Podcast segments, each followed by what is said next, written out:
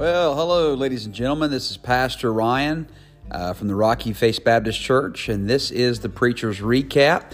And I want to thank you for listening to our podcast today. Uh, over the next couple uh, episodes, I'm going to be uh, sharing with you some recaps of some uh, recent preaching that I've been doing uh, from the pulpit, Rocky Face Baptist. And the Lord has been so good to us, and He's been so good to me and, and study. And I'll tell you, my father comes to our church, and uh, he come to me after the message last night was a Sunday night, and he said, "Son, I just want to thank you for preaching. I learned so much tonight that I've never heard." And then he called me this morning and said, "Son, I just appreciate that preaching so much. I've just never heard preaching like that." And uh, it was such a compliment to me. I don't think I'm a fantastic preacher. Um, but it, it, really makes me feel uh, two things. Number one, makes me feel really good, especially when a family member who knows me will come to me and compliment me on a sermon. But the second thing kind of troubles me uh, in preaching overall, with me being just kind of a typical uh, preacher, just a, uh, I do have a Bible college degree uh, from a small Bible institute. Um, but it surprises me that people who are saved, you know, 20, 30, 40, 50 years come to me and say, I've never heard that sermon preached before.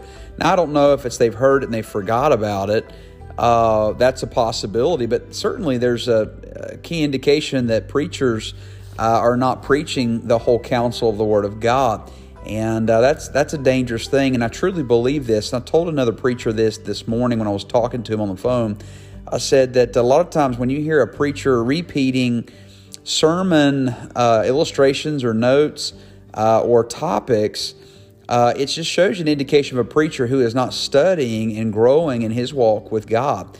And uh, I don't say that kind of bragging this morning or afternoon or evening whenever you listen to this. I, I do say it kind of tongue in cheek, uh, very fearful uh, that I, I want to be careful that I don't fall into that trap. And so I want to just kind of share with you uh, some messages over the next few episodes that'll be a help and a blessing to you. And uh, we are at this time getting into the week of Thanksgiving. And uh, so I've been preaching some things that uh, the Lord's put on my heart about being thankful and some studying that I've been doing. And the thing that I want to share with you today uh, is actually when Jesus gave thanks, when the Gospels actually said that Jesus gave thanks. You know, he did that four different times. The Bible said he gave thanks. Now, I told the church, I said that that doesn't mean he did not pray, and it did not mean he didn't give thanks. It's just the times that we see in the scriptures where he did that. And 1 Thessalonians chapter 5 verse 18, the Bible tells us in all things give thanks. Uh, for this is the will of God uh, concerning you, uh, about the Lord Jesus. He wants us to be thankful in all things. So there was four times that I found uh, in the Gospels, and they ha- they occur a few times uh, in each each Gospel. I want to give you that if you want to go back and take notes and, and look into this. But we kind of took a countryside journey through the Gospels. We went, we started at Matthew, moved to Mark, went to Luke, then went to John, and we'll do that uh, here together. So let's give you the recap of the sermon. Uh, in times of number one rejection, Jesus gave thanks. Uh, this was from Matthew chapter 11, verses 25 through 30. It was also recorded in Luke chapter 10, verses 21 through 24. And uh, I started off by looking at that verse that says, and uh, Jesus gave thanks and, and, he starts talking to the Father. But I stopped right there because what was interesting is what is the context of Jesus' prayer, specifically when he was giving thanks? He was actually giving thanks in times of rejection. In the previous verses, verses 20 through 24, Jesus is pronouncing some woes on some towns, one of them being Capernaum, which was his hometown base. You know, it's interesting about Capernaum is that we don't find any indication in the gospel that Jesus was ridiculed or run out of town, yet he just gives them this horrible woe of saying, You have rejected the message, and it's going to be worse for you than Sodom. He also mentions Tyre and Sidon uh, which if you'll go back in Ezekiel chapter 26 through 28, you can get a you can see a very detailed uh, description of the, the the destruction from the Lord that came to these towns. And uh, it was in this rejection that Jesus actually looked up unto the Father and said, Lord, I'm just thank you. I thank you for that. And uh, I'll tell you, as I think about that in my life, it's not times of rejection that I want to praise God for that. Usually it's times of rejection that makes me want to not turn the other cheek, but it makes me want to return the favor. and uh, gives some rejection there. But you know, Jesus gave thanks in times of rejection. The second time that I found that Jesus gave thanks in rejection is in times of reproduction. Mark chapter 8, verses 1 through 9. And uh, this is the time that Jesus is feeding the 4,000 men plus women and children. And uh, we have two miracles that Jesus performed that we know of. Uh, as far as feeding the multitude, and that is the feeding of the 4,000 and the feeding of the 5,000. And uh, we can learn a lot of stuff about this on why Jesus did this. Uh, but the feeding of the 4,000 in Mark was mentioned. It's also shared in Matthew chapter 15, verses 32 through 39. And in this miracle, Jesus takes seven loaves of bread, and the Bible says a few fish. Doesn't know how many fish, just a few of them. And uh, he blesses, he multiplies, he reproduces those, and he takes up seven baskets left over.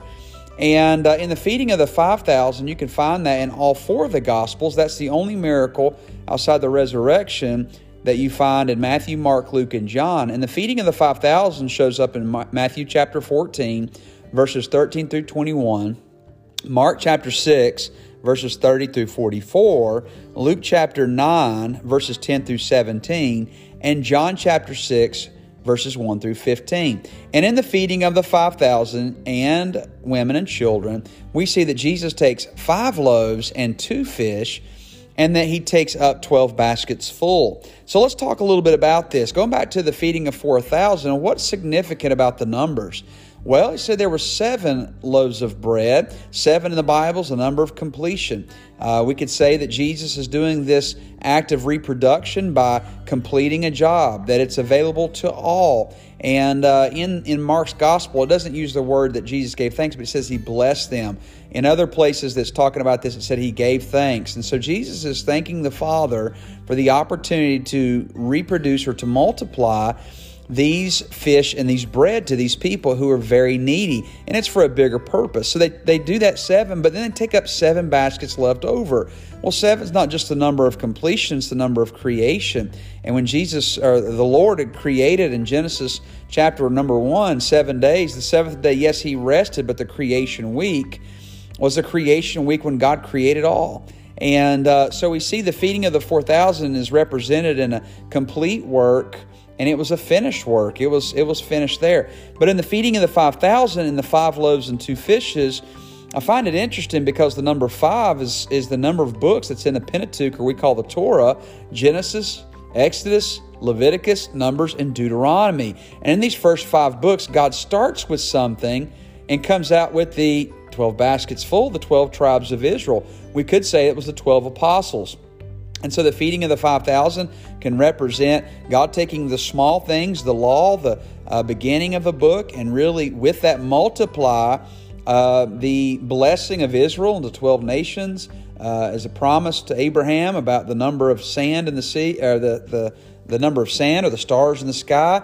He was going to multiply and bless them. Could be uh, this work of the apostles, starting with Jesus and doing a great work there. But I find something interesting also about when Jesus gave thanks in this time of reproduction uh, is the representation of the location where they happen. In uh, the feeding of the 4,000, it was located in Decapolis. Mark 7.31 tells us that. And what I had to look up and learned here was that this, this particular land at this time was mostly inhabited by Gentiles, so non-Jews. However, on the feeding of the 5,000, the location where it was near Bethsaida, uh, which Mark chapter 6, verse 45 tells us, which is mostly inhabited by the Jews. So, why is this important? Well, we see this ministry of multiplication occurring to the Gentiles and also to the Jews. You could say this about the loaves of bread seven in one, five in the other, seven plus five equals 12. So we got 12 apostles. So very inter, uh, interesting. And uh, in uh, John's Gospel, chapter 6, where it talks about feeding the 5,000, uh, later on in the chapter, Jesus says that, hey, he is the bread. And he actually says it in different ways. I find it very interesting. In John chapter 6, Jesus said he was the true bread of heaven, verse 32. He's the bread of God, verse 33. He's the bread of life, verse 35, again in verse 48. And he is the living bread. That's verse number 51. And I'm reminded of 1 Corinthians chapter 10, verse 17, where it says, For We, being many, are one bread and one body, for we are all partakers of that one bread. And so when Jesus gave thanks, he's thanking the Father for the reproduction, the multiplication, if you would. The third time that I find that Jesus gave thanks in the Gospel of Luke, chapter 22, verses 14 through 19. And this is when Jesus was observing the Passover with his disciples the last time. And uh, during that time, the Bible says he gave thanks. And I call that redemption. At this time, he was not being redeemed, but he was in the process of redemption. And he was explaining to them during this Passover meal, to his disciples and to us as well, that what he was doing there ceremoniously, that he was actually going to do sacrificially for mankind. We'll find this story in Matthew chapter 26, verses 17 through 30. Mark chapter 14, verses 22 through 26, and John chapter 13, verses 18 through 30. And we know that the Passover lamb was actually killed on the 14th of Nisan, that's March or April in the Jewish calendar, and the Passover meal was eaten right after that night. And uh, the Feast of the Unleavened Bread followed immediately after Passover from the 15th to the 21st of Nisan. And uh, what's interesting is that the Passover lamb required the blood of the lamb, and the Feast of Unleavened Bread required this bread that had no leaven in it, uh, which was a type of sin. So Jesus is celebrating and a memory of the blood and the bread, but during that time, he is telling the disciples that, hey, listen, this is what you're going to be doing. This is a representation of what I'm doing for you. I'm going to redeem you by my blood. I'm going to break my body for you. And he looks up to the Father and says, Thank you. When Jesus gave thanks, he gave thanks in times of number one, rejection, number two, reproduction, number three, redemption, and number four, we find this in John chapter 11, verses 38 through 44. We see the story of Lazarus when Lazarus died. John chapter 10 wraps up the public ministry of Jesus. In chapters 11 through 21, Jesus is getting into uh, the, the time of uh, the uh, way of giving his life on the cross for mankind. It gets private. It's the work of God getting ready to shed his blood for mankind. And we see the story uh, of Lazarus when he gets to the tomb. Jesus is uh, burdened inside his heart and uh, he sees the cave. He says, Roll the stone away. No doubt Jesus is thinking the bigger picture of his own journey uh, to do that. But it's interesting in those verses in, in John chapter 11, Jesus looks up into the Father and says, I thank you, Lord, that you heard my prayer and these people heard you and answered. So it's interesting that in times of resurrection, because Jesus would call Lazarus forth from the dead, he called him into life that Jesus looked up and said, Thank you. I find it so interesting that towards the end of the book in John chapter 21, verses 1 through 14, I finished up the message by looking at the story um, that some of the disciples went out to the Sea of Tiberias and they went fishing. And uh, Peter says, I'm done, I'm going fishing. They say, We're going fishing too.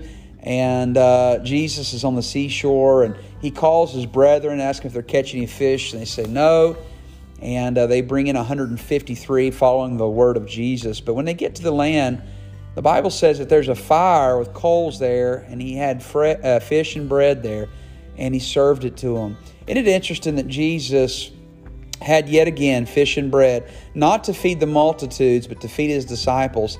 And he uses these three words that bless my heart. He said, Come and dine. And the reason that Jesus could look at his disciples and say, Come and dine, and that we could have this walking relationship with Jesus Christ, not just in heaven, but on earth, in the day that we live in, is because Jesus gave thanks. I don't see in the scripture where Jesus prayed there, but there's no doubt in my mind that Jesus looked up into the Father and said, I thank thee, Lord. I thank you for the opportunity to have my disciples. I thank you, Lord, for this fish and bread to teach them yet one, one time again that they can fellowship with me. You know, Jesus gave thanks in times of rejection and reproduction here in redemption and resurrection so that we can come and dine. He gave thanks and we can have fellowship with Him. I'm so thankful for that today, and I appreciate you listening to the Preacher's Recap today. Hope you have a blessed day. Until next time, God bless you.